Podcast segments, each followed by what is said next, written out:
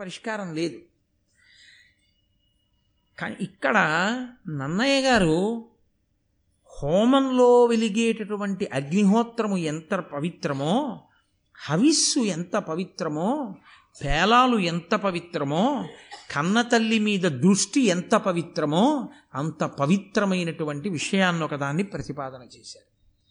ఆయన అన్నారు, ఆ లలితాంగియందు హృదయంబులు తృష్టులు నిలిపి పాండు భూపాల తనూజ పంచకము పంచ శరాహతి పొందే ఒక్కతన్ బాలిక తొల్లి ఏవురుకు భామినిగా సృజించి అన్న అయ్యాలరి బ్రహ్మచైది పరమార్థము కాకది ఏలయుండగున్. ధర్మరాజు గారున్నాడే, ఆయన ఎప్పుడూ ధర్మరాజు గారే. ఆయన అరణ్యవాసం దగ్గర నుంచి, ఆయన పుట్టి పెరిగిన దగ్గర నుంచి ఆదిపర్వం పరిశీలనం చేస్తున్నాం మనం. ఆయన కానీ, భీమసేనుడు కానీ, అర్జునుడు కానీ, నకులుడు కానీ, సహదేవుడు కానీ, అందున తెచ్చింది అర్జునుడు మత్స్యయంత్రం కొట్టి. ఇప్పుడు ఆ పిల్ల ఇప్పటి వరకు కూడా ఎవరికి భార్య అవ్వాలి? అర్జునుడికి భార్య అవ్వాలి. అర్జునుడికి భార్య అయితే నకుల సహదేవులకి ఆమె ఏమవుతుంది? వదినగారు అవుతుంది. వదినగారు ఎవరితో సమానం? తల్లిగారితో సమానం. ఇది తెలియని వాళ్ళ నకుల సహదేవులు. పైన ఉన్న ధర్మరాజు గారికి భీముడికి ఏమవుతుంది? మరదలవుతుంది. మరదలు ఎవరితో సమానం? కూతురితో సమానం. ఇది తెలియని వాళ్ళ ధర్మరాజు గారు భీముడు. కానీ నన్నయ్య గారు ఇక్కడ ఒక గొప్ప విషయాన్ని చెప్తున్నారు. ఆమె వంక ఐదుగురు ఇలా చూడగానే ఐదుగురికి మన్మథతాపం కలిగింది. అలా కలగడం వెనకాతలే ఆశ్చర్యం ఉంది. ఐదుగురికి ఒకతని ఇల్లాలుగా సృజించినటువంటి బ్రహ్మగారి యొక్క కడు వేడుకైన క్రీడ. బ్రహ్మగారు అలా సృజించిన తరువాత, బ్రహ్మగారు అందుకే సృజించిన తరువాత ఐదుగురి మనసులోనూ మన్మథబాణం పడకపోవడం అన్నది ఎలా జరుగుతుంది? అంతక మించి ఒక్క మాట నన్నయ్య గారు రాయలేదు. ఇప్పుడు ఐదుగురి మనసులు మన్మథతాపమును పొందితే ధర్మరాజు గారు అన్నాడు, ఆయన గమనించలేనంత అమాయకుడు కాడు. ఇతరుల విషయాన్ని అలా అట్టే పెట్టాడు. తనకే మన్మథతాపం కలిగిందని తాను తెలుసుకోనివాడు కాడుగా. ఆయన వెంటనే అన్నాడు, గురువచన స్థితి మనకే గురుకును ఇది పత్నిగా తగున్ కావున ఈ తరుణిని పరిగ్రహింతము తిరముగా గురువచనముండు తెరగేలయగున్. మనకి గురువచన స్థితి మనకే గురుకును ఇది పత్నిగా తగున్. మనం బయలుదేరుదాము అనుకున్నప్పుడే వ్యాస భగవానుడు మొట్టమొదట మన దగ్గరికి వచ్చి ఏం చెప్పాడు? నిన్న మీతో మనవి చేశాను నేను. అదేమిటి ఐదుగురికి ఇల్లాలవడం ఏమిటి అన్న ఆలోచన వాళ్ళకప్పుడు రాలేదు అని చెప్పాను. ఇప్పుడు అంటున్నాడు ధర్మరాజు గారు, ఆనాడు వ్యాస భగవానుడు వచ్చి ఒక మాట చెప్పారు, ఆమె కారణజన్మురాలు, ఆమె ఐదుగురికి ఇల్లాలవుతుంది అని చెప్పారు. గురువాక్యం ఉత్తినే ఎందుకు పోతుంది? అంతటి మహానుభావుడైన వ్యాసుడి నోటి వెంట వచ్చిన మాట వేరుగా అయ్యే అవకాశం ఉంటుందా? అందుకే మన ఐదుగురికి మన మధతాపం కలిగింది కాబట్టి ఈమెని మన ఐదుగురం కూడా వివాహం చేసుకున్నాం. అంతకుముందు అర్జునుడు అన్నాడు, అన్నయ్య పెద్దవాడివి నువ్వు ఉండగా నిన్ను విడిచి నేను వివాహం చేసుకోకూడదు. ఇది హిడింబ విషయంలో ఎందుకు అన్వయం కాలేదో నేను మీకు ఆ ధర్మసూక్ష్మం చెప్పాను. కానీ ఇప్పుడు ఇది శాస్త్రీయంగా జరగవలసిన వివాహం కాబట్టి పెద్దవాడిని వదిలి చిన్నవాడు చేసుకోకూడదు కాబట్టి నువ్వు చేసుకో అన్నాడు. ధర్మరాజు గారు కాదు, ఐదుగురము చేసుకుందామని ప్రతిపాదన చేశాడు. ఇంతలో బలరామకృష్ణులు వచ్చారు. ఇప్పటి వరకు బలరామకృష్ణులు వీళ్ళు ఎక్కడ ఉంటే అక్కడికి వచ్చినట్టు మహాభారతంలో కనపడలేదు. వ్యాస భగవానుడు వచ్చాడు.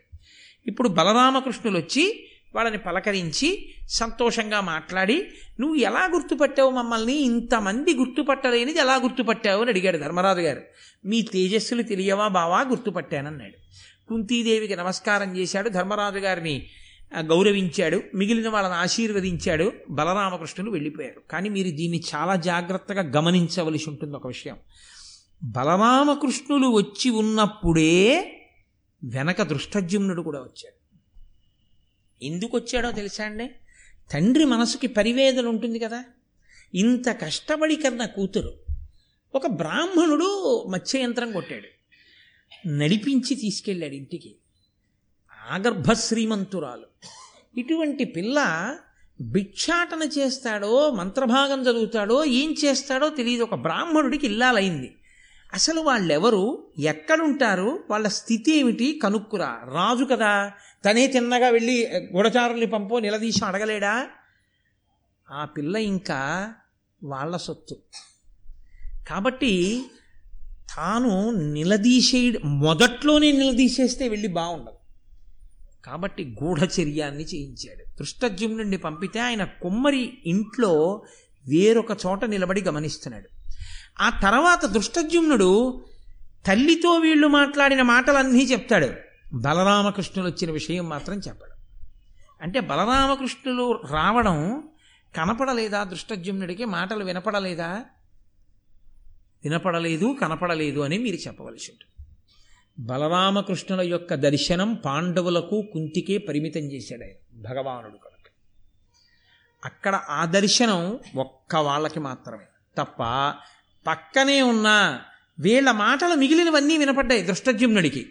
అక్కడికి బలరామకృష్ణులు వెళ్ళారన్న మాట మాత్రం దృష్టజ్యుమ్నుడు తండ్రితో చెప్పలేదు తర్వాత. అంటే వీళ్ళిద్దరూ రావడాన్ని ఆయన చూడలేదు అని మీరు నిర్ధారించవలసి ఉంటుంది.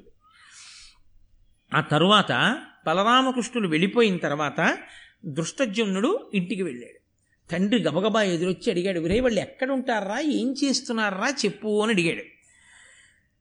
ఆ ఇద్దరును కృష్ణనట్లొప్ప తోట్కొని చని ఒక్క ముదుసలిసాని కడుపు మ్రొక్కి ఆ కన్యక మ్రొక్కించి మరి యొక్క గౌరవవర్ణుండు పంప గడకతోడ నలుగురు భూసురనాథ గృహంబుల కరిగి భైక్ష్యము తెచ్చి అంత కూడు నొగిన ఆ యవ్వకు నొప్పించియున్న ఆ యవ్వయు ద్రౌపది నద్ధి పిలిచి బలివిధానములకు బ్రాహ్మణాతిథులకు అన్న కాంక్షులైన అద్దగులకు అగ్రమిందు బుచ్చి అయ్యగ్రశేషంబు చెలువ రెండు పాళ్ళు సేయు మొనరా వెడద యుర వెడద ఉరంబున నన్నువ కడుపున దృఢ కఠిన తనువు గల ఆతనికి ఇందడరనొక పాలు విట్టుము వడిన్ నాగాయుత బలం బలంబువాడు ఆతడు అబలా.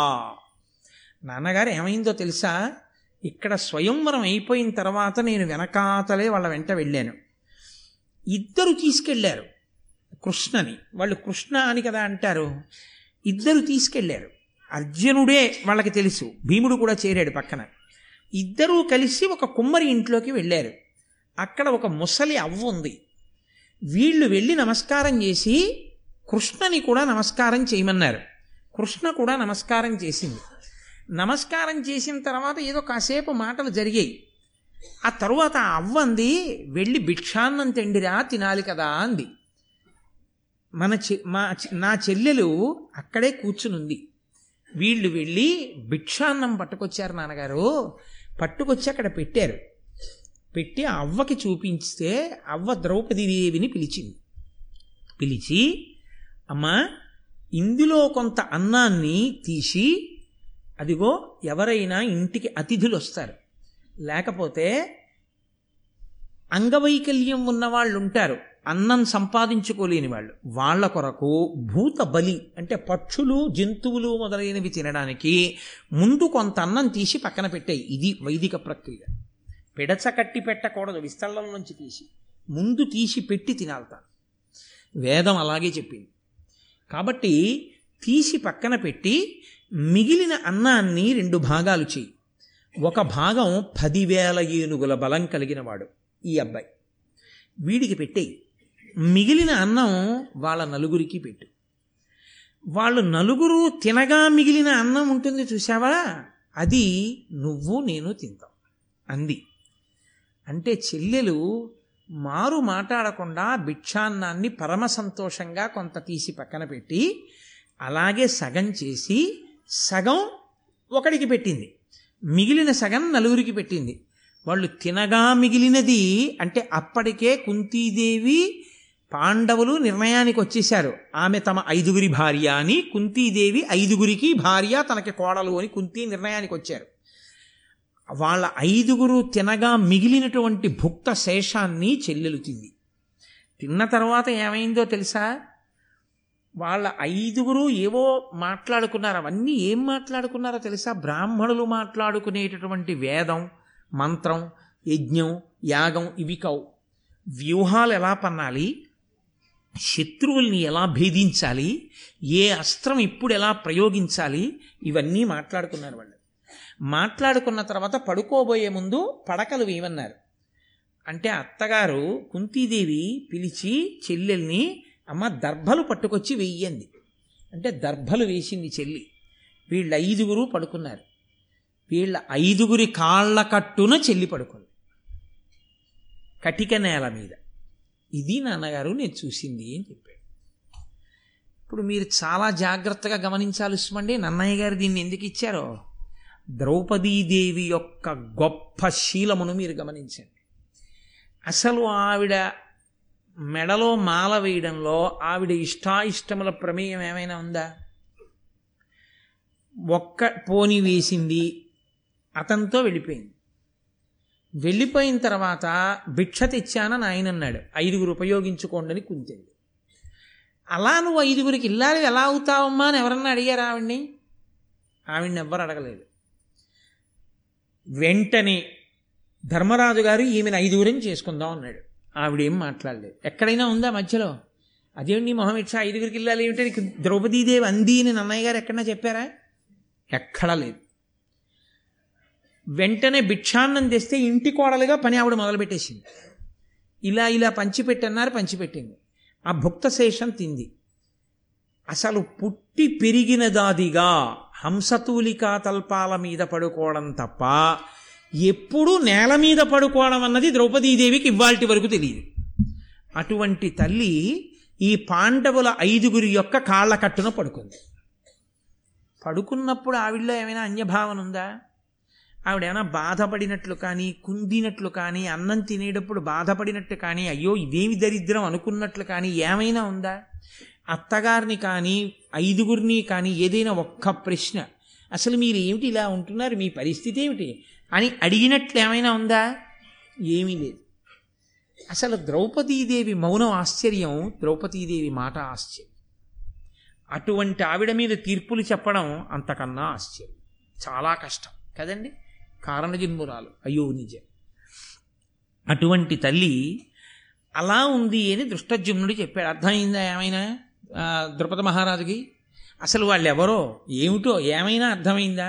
ఆయన అన్నాడు, బ్రాహ్మణులు వెడితే నిజం చెప్తారు, వాళ్ళ ముఖం చూసి కాదనలేరుగా, అందుకని కొంతమంది బ్రాహ్మణులు వెళ్ళి అడిగిరండి అని పంపాడు. ఆ బ్రాహ్మణులు వచ్చారు. రాగానే ధర్మరాజు గారు భీముణ్ణి పిలిచి, ఒరే వాళ్ళకి అర్ఘ్యపాద్యాదులు ఇవ్వండి రా అన్నాడు. అర్ఘ్యం ఇచ్చాడు, పాద్యం ఇచ్చాడు, పూజించాడు, కూర్చోబెట్టాడు.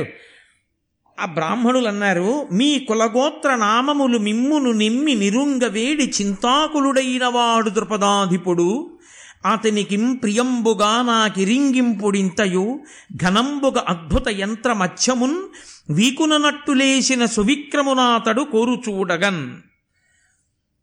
అసలు మీ కులమేమిటి, మీ గోత్రం ఏమిటి, మీ ఐదుగురు ఎవరు, ఈవిడ మీ తల్లి అంటున్నారు, మీరు ఎక్కడుంటారు, ఇక్కడ ఎందుకున్నారు ఈ కుమ్మరి ఇంట్లో? మత్స్యయంత్రాన్ని కొట్టినటువంటి వాడు తన కల్లుడు అని ద్రుపదుడు అనుకుంటున్నాడు, అతన్ని ఒకసారి చూడాలనుకుంటున్నాడు. మీ పేర్లు ఏమిటో, మీ గోత్రం ఏమిటో, మీ కులం ఏమిటో, మీ ఊరు ఏమిటో, మీ విషయాలు ఏమిటో అయ్యా ఒక్కసారి చెప్పండి, పిల్లని కన్న తండ్రి కదా, ఆదుర్దా లేకుండా ఎలా ఉంటుంది, ద్రుపదుడు కంగారు పడుతున్నాడు అన్నారు. అంటే ధర్మరాజు గారు అన్నాడు, మీ రాజుగారు తన కూతుర్ని వేరొక ఇంటి కోడల్ని చేయడానికి పెట్టినటువంటి నియమం ఏమిటి? మత్స్యయంత్రాన్ని కొట్టడం. కొట్టే తెచ్చాడా అర్జు ఈతను? కొట్టే తెచ్చాడు. కాబట్టి కొట్టి తేగానే ధార్మికంగా పిల్లని మా ఇంటికి తెచ్చుకోవడం అయిందా లేదా? అయింది. ద్రుపదుడు ఆ ఒక్క నియమమేగా పంపడానికి పెట్టింది. ఆ ఒక్క నియమం మేము తీర్చినప్పుడు మిగతా విషయాలు ద్రుపదుడికి ఎందుకు? దేనికి ఆందోళన పడుతున్నాడు? అందుకని ఏమీ కంగారు పడద్దని చెప్పండి.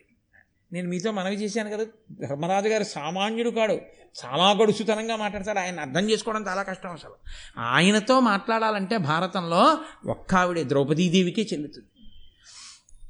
కాబట్టి ఇప్పుడు దృష్టజుమ్నుడికి మరింత మతి, ఆ ద్రుపదుడికి మరింత మతిపోయింది. అసలు ఎవరో తెలియదు, ఏమిటో తెలియదు, ఇది ఎక్కడ గొడవ.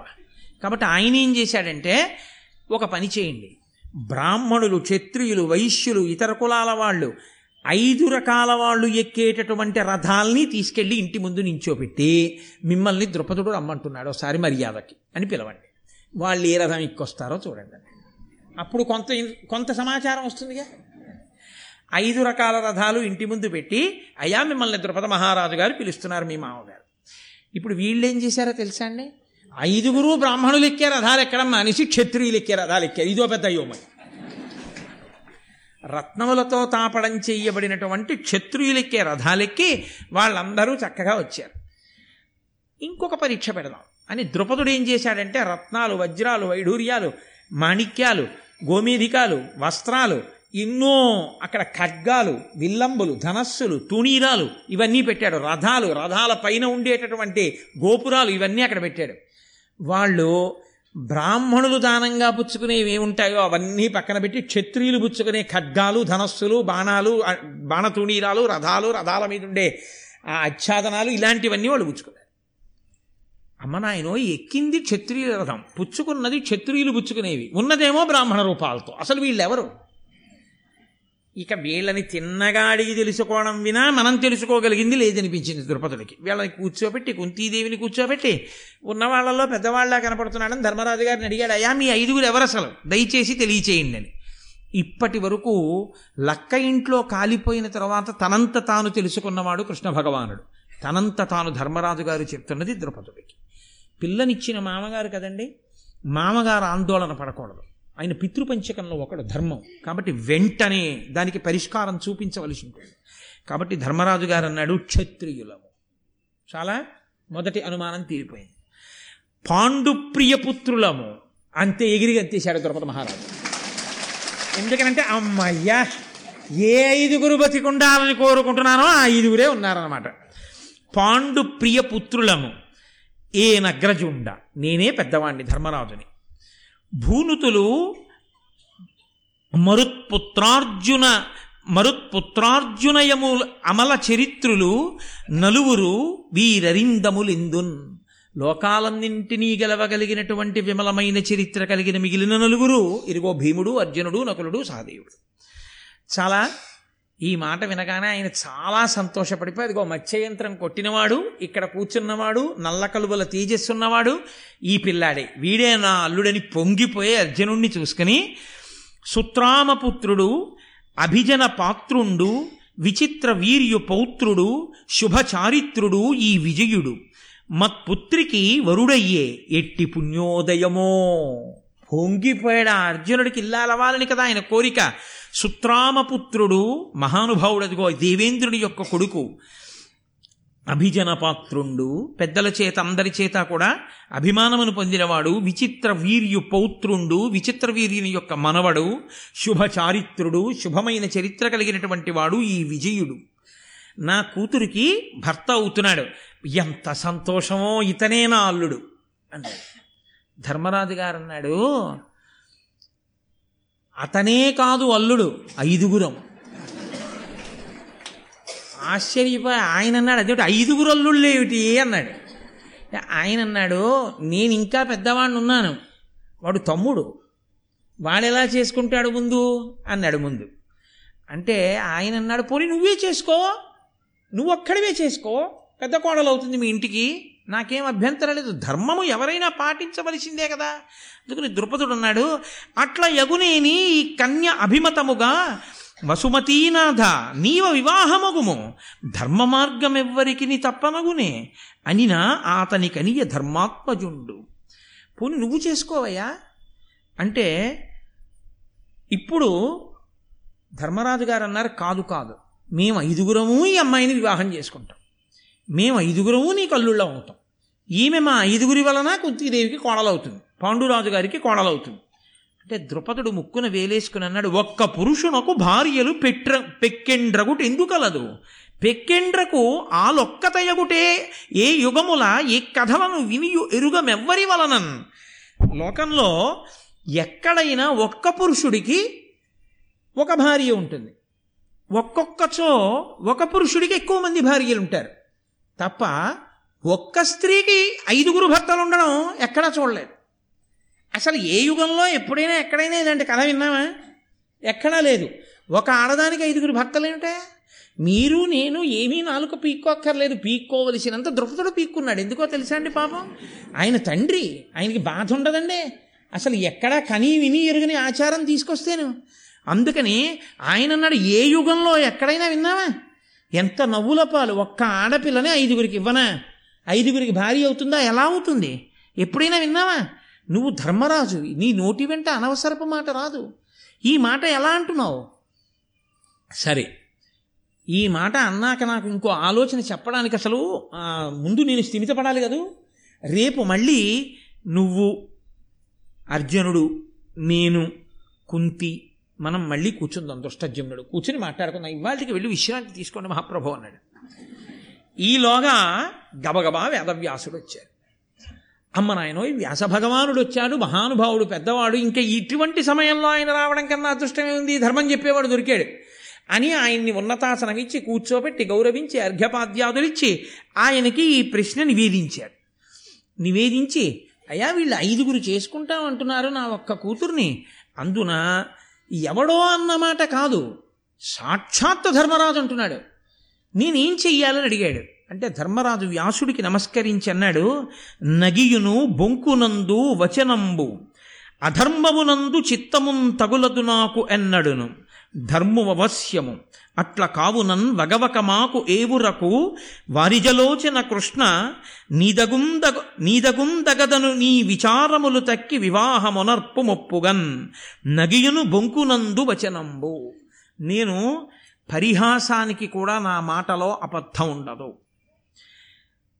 అధర్మమునందు చిత్తము, నా మనసు ఎన్నడూ అధర్మమునందు నిలబడదు.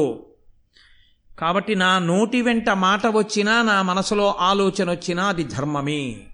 ధర్మము కాని ఆలోచన, ధర్మము కాని మాట పరిహాసానికి కూడా నాకు రాదు. కాబట్టి నేను ఏదన్నానో అది సత్యం.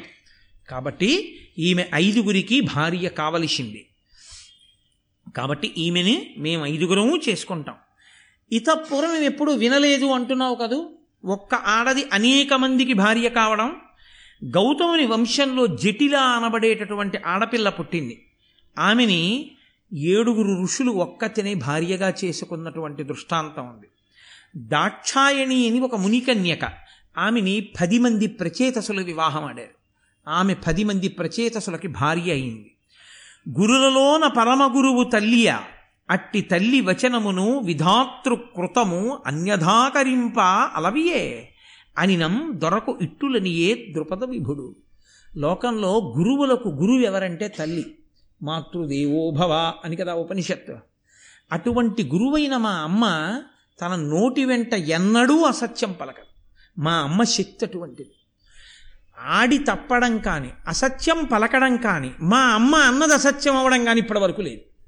కాబట్టి మా అమ్మ నోటి వెంట వచ్చింది అంటే బ్రహ్మగారి నిర్ణయం అదేనన్నమాట.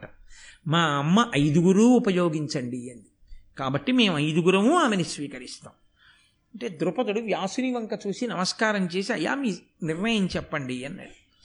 వ్యాసుడు ద్రుపదుడితో అన్నాడు, ధర్మతత్వ ధర్మ తత్వజ్ఞుడి ధర్మతనూజుండు ధర్మ మార్గం వేల తప్పబలుకు, దేవతామూర్తి ఈ దేవి మాధవి ఏలతా నిరుంగక అనృతంబువలుకు, వీరల పలుకులు వేల్పుల మతమును ఒక్కండ కావున ఒండు దక్కి ఈ ఏవురకు కూతునిచ్చి వివాహంబు కావింపు.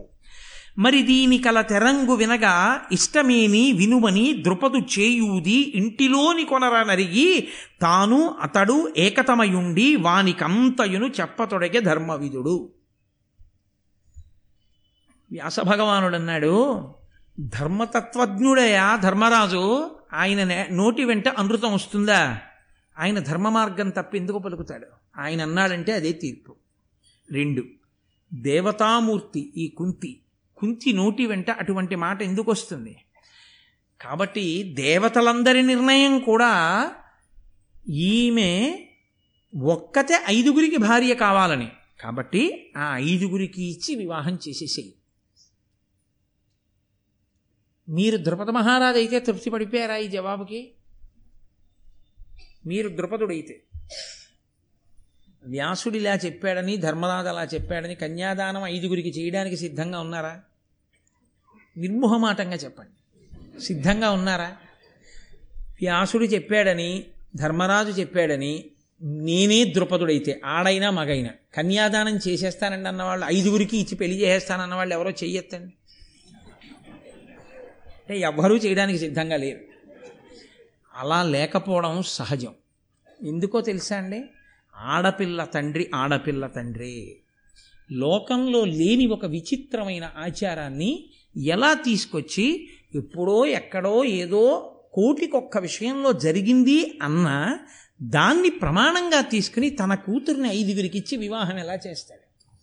కాబట్టి ఆయన తృప్తి పడలేదు. అది గమనించాడు వ్యాస భగవానుడు. గమనించి నీకు నేను ఒక పెద్ద రహస్యం చెప్తాను, వీళ్ళెవ్వరూ ఉండకూడదు, వీళ్ళ ముందు చెప్పను, దా లోపలికెళ్ళి మనం చెప్పుకుందాం అని.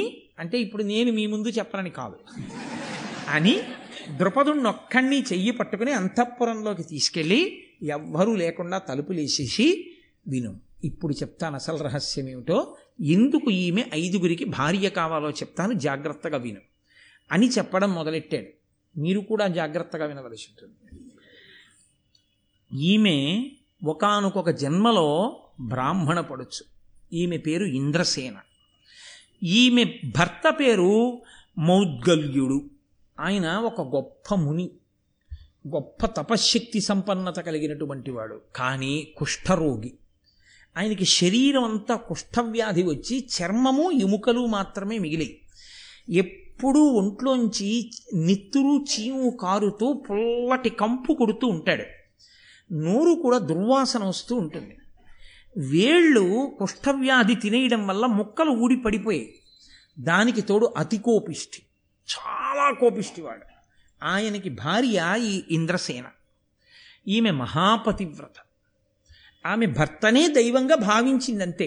కాబట్టి ఆమె అన్నం తిన్నా కూడా భర్త తినగా మిగిలినది ఏది ఉందో అదే తినేది ఆ కంచంలో. ఒక రోజున భర్త మౌద్గల్యుడికి అన్నం పెట్టింది, ఆయన భోజనం పూర్తయిపోయింది. భోజనం పూర్తయిపోయిన తర్వాత ఆ మిగిలిన అన్నాన్ని తిందామని ఆ శేషాన్ని ఈవిడ తినడానికి కూర్చుని తింటోంది. ఎలా? పరమప్రీతితో. ఎందుకనంటే ఆయన తిన్న అన్నంలో ఆయన వేళ్లకున్న చీము నెత్తురు కలుస్తాయి, అయినా ఆవిడ పరమప్రీతితో తింటోంది. ఆవిడ పాతివ్రత్యం అటువంటిది. ఆ తింటున్నప్పుడు ఆ మౌద్గల్యుని యొక్క వేలు మొక్కొకటి ఊడి అందులో పడిపోయింది ఆ కుష్ఠరోగం వల్ల. ఆవిడ అయ్యో ఇది భర్త వేలు మొక్క ఊడిపోయిందని చెప్పి ఆ వేలు తీసి పక్కన పెట్టింది. ఆ పక్కన పెట్టినప్పుడు ఎవరికైనా మనసులో వికారం కలుగుతుంది, ఎవరికైనా అనిపిస్తుంది. ఆవిడ అలా అనలేదు. ఆవిడ ఆవిడ పాతివ్రత్య శక్తి అటువంటిది. కాబట్టి ఆవిడ పరమ ప్రీతితో వేలు పక్కన పెట్టి అన్నం తింది. అది చూశాడు మౌద్గల్యుడు. నీకు అనితర సాధ్యమైన పాతివ్రత్యం ఇది, భర్త కుష్ఠరోగం వచ్చిందని నీకు బాధపట్టలేదు, నువ్వు అంత ప్రీతితో నన్ను సేవించావు, పైగా నేను కోపిష్టివాణ్ణి, అయినా నువ్వు నన్ను అనుగమించావు, నీకేం కావాలో కోరుకో అన్నాడు. మీరు ఇందులో తప్పు పట్టడానికి ఏం ఉండదు, యథార్థానికి అతిగా ఆలోచించడానికి అంతకన్నా ఉండదు. ఆమె భర్త కుష్ఠరోగ పీడితుడై ఎముకలు చర్మంతో మిగిలి ఉన్నవాడిన్నాళ్ళు. ఆమె అంది, మీరు తపశ్శక్తి సంపన్నులు కనుక దివ్యమైన రూపాన్ని పొంది నాకు చాలా కామాతురతతో ఉన్నదాన్ని నేను, కాబట్టి అది భర్తకి చెప్పడంలో దోషం ఏమింది, సహృదయంతో స్వీకరించాలి. కాబట్టి మీరు ఐదు రూపములు ధరించండి, దివ్యమైన రూపములు, నేను ఎటు చూసినా మీరు దివ్యమైన భవ్యమైన రూపంతో కనపడాలి, ఇన్నాళ్ళు ఇలాగే చూశాను, ఐదు రూపాలతో మీతో కలిసి నేను మంచి మంచి వనములలో నదీ తీరములలో విహరించాలనుంది అంది. ఆయన అన్నాడు, నువ్విన్నాళ్ళు నన్ను అనుగమించినందుకు, నా పరీక్షకి నిలబడగలిగినందుకు నిన్ను అలాగే అనుగ్రహిస్తానని ఐదు దివ్యమైన రూపములను పొందాడు. పొంది ఆయన సూర్యరథం ఎక్కించి ఆవిడ్ని నదీ తీరములు సాగర తీరములు ఉద్యానవనములు తోటలు అన్నిటినీ తిప్పుతూ చాలా కాలం సంతోషంగా గడిపి, ఇక నేను తపస్సు చేసుకోవడానికి వెళ్ళిపోతున్నాను, చాలు అనుభవించిన భోగం, భోగానికి అంతెక్కడ ఉంటుంది, నేను వైరాగ్యాన్ని పొందాను అన్నాడు. ఆవిడ కొంతకాలం అయిపోయింది, భర్త వెళ్ళిపోయాడు, ఆవిడ కూడా శరీరం విడిచిపెట్టేసింది. విడిచిపెట్టేసిన వాసనాబలం ఏమిటో తెలుసా అండి, ఒక్క భర్త ఐదు రూపాలతో ఇంత గొప్పగా క్రీడించి ఆనందిస్తుంటే ఇంత సంతోషం అనుభవించానన్న భావన ఆమె యందుండిపోయింది. ఆమె కూడా శరీరం విడిచిపెట్టేసి భర్త తపస్సుకు వెళ్ళిపోయాడు. విడిచిపెట్టి ఆమె కాశీరాజుకి పుత్రికగా పుట్టింది. ఆవిడకి ఆ జన్మలో పెళ్ళి అవ్వలేదు. పైగా గత జన్మలో ఉండిపోయినటువంటి వాసనాబలం ఉండిపోయింది. ఆ కామాతురత ఇంకా ఆమె యందు తృప్తి పొందలేదు. అటువంటి సమయంలో ఆమె భర్త కోసమని తపస్సు చేసింది. ఆ తపస్సు చేస్తున్నప్పుడు ఐదుగురు దేవతలు అటుగా వెళ్ళారు. వాళ్ళు దాని కడకు ప్రత్యేకంగా ధర్మ వాయు వాసవాశ్వినుల్ ప్రీతులై వచ్చి దానినాత్మ దేహాంసజులకు దేహాంతరమున పత్నిగా కోరి రధిక సౌభాగ్యయుక్తి. అలా ధర్మదేవత, వాయు, ఇంద్రుడు, అశ్విని దేవతలు వీళ్ళు ఆ తపస్సు చేసుకుంటున్నటువంటి కాశీరాజు గారి కుమార్తె ముందు నుంచి వెళ్ళిపోతూ వాళ్ళ ఐదుగురు అనుకున్నారు, ఈమెకి వచ్చే జన్మలో మేము ఐదుగురం భర్తలైతే బాగుండు అనుకున్నారు. ఇక్కడ మీకు ఒక అనుమానం వస్తుంది, ఏమండి దేవతలకు కూడా అలాంటి ప్రతి ఉంటుందా? ఒకవేళ ఉందిపో, తపస్సు చేసుకుంటున్న దానికి భర్త కావాలనేగా తపస్సు చేస్తోంది. ఈ జన్మలోనే భర్త అయితే వదిలిపోలా, మళ్ళీ వచ్చే జన్మలో అవుతా ఉండడం ఎందుకు వాళ్ళు అంటే మహాభారతంలో లేదు, కానీ మార్కండేయ పురాణంలో దీని గురించి వివరణ ఉంది. అదే ద్రౌపదీదేవి యొక్క జీవితంలో ఉన్న రహస్యం. అందుకే వ్యాస భగవానుడు లోపలికి తీసుకెళ్లి కూర్చోబెట్టి ద్రౌపదుడికి చెప్తున్నాడు. ఒకానొకప్పుడు దేవేంద్రుడు త్వష్ట ప్రజాపతి బ్రాహ్మణుణ్ణి సంహారం సంహారం చేశాడు. ఆయన్ని సంహరించడం చేత ఆయనలో ఉన్న ధార్మికమైన తేజస్సు వెళ్ళిపోయింది. వెళ్ళిపోయి ధర్మదేవతని ఆశ్రయించేసింది. వేరొకసారి వృత్రాసురుడు అనబడేటటువంటి వాణ్ణి సంహారం చేశాడు. ఆ సంహారం చేసినప్పుడు తద్దోష కారణం చేత ఆయన శరీరంలో ఉండే బలం ఆయన్ని విడిచిపెట్టి వాయుదేవుణ్ణి ఆశ్రయించి వెళ్ళిపోయింది. ఎవరి నుంచి? అన్నీ ఇంద్రుడి నుంచే. ఇంద్రుడికి సంబంధించిన ధర్మము ధర్మదేవత దగ్గరికి వెళ్ళింది, ఇంద్రుడి బలం వాయుదేవుడి దగ్గరికి వెళ్ళింది. ఆయనే ఒకానొకప్పుడు తానే ఇంద్రుడిగా ఉండి అహల్య చేత అహల్యని మోసగించి అహల్యని అనుభవించాడు. ఆయన మోసగించి అంటే అహల్యకి తెలుసు వచ్చినవాడు ఇంద్రుడని. మోసగింపబడిన వాడు ఎవరంటే యథార్థానికి గౌతముడు. మీరు రామాయణం బాలకాండలో విన్నారు.